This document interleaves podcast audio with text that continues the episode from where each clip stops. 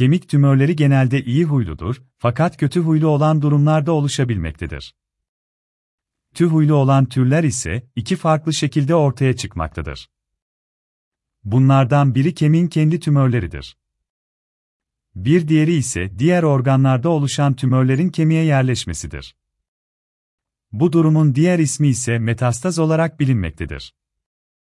Metastazlar, kemiğin kendi oluşturduğu tümöre oranla daha yaygın görülmektedir.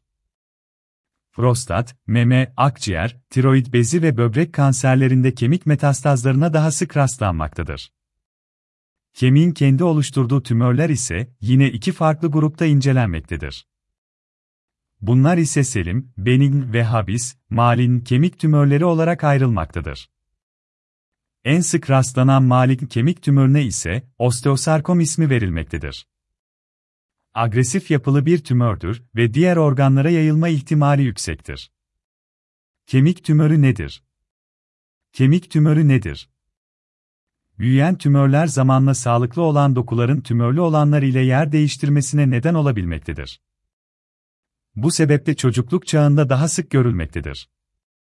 Aynı zamanda kemiği zayıflatabilmekte ve patolojik dokulara yol açabilmektedir. Eğer gerekli önlemler alınmamış ise zamanla tümörler yayılım göstermekte ve bazı durumlarda tüm vücudu etkileyebilmektedir.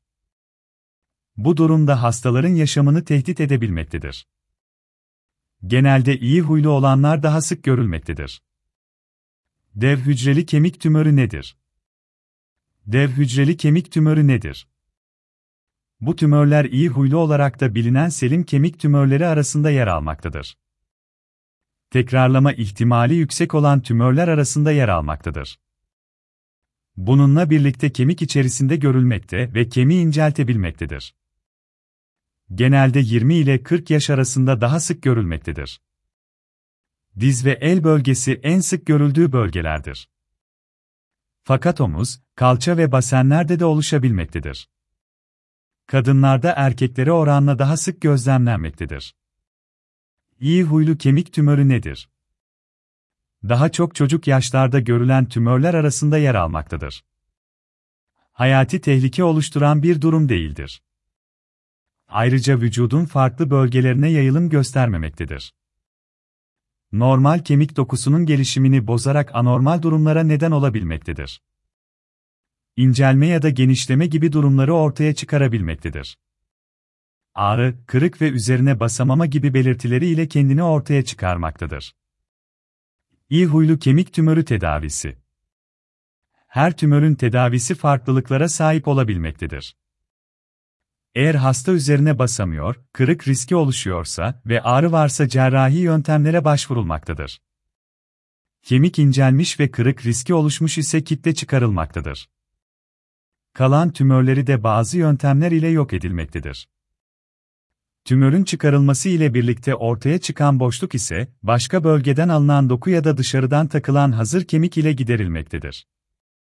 Kemik tümöründe en iyi doktorlar Kemik tümöründe en iyi doktorlar sayesinde tümörlerin gelişimi ve diğer organlara yayılması önlenmektedir.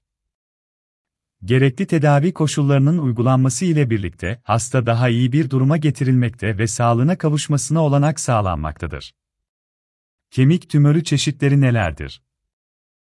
İyi huylu ve kötü huylu olarak ikiye ayrılmaktadır. Öncelikle iyi huylular arasında. Osteokondrom.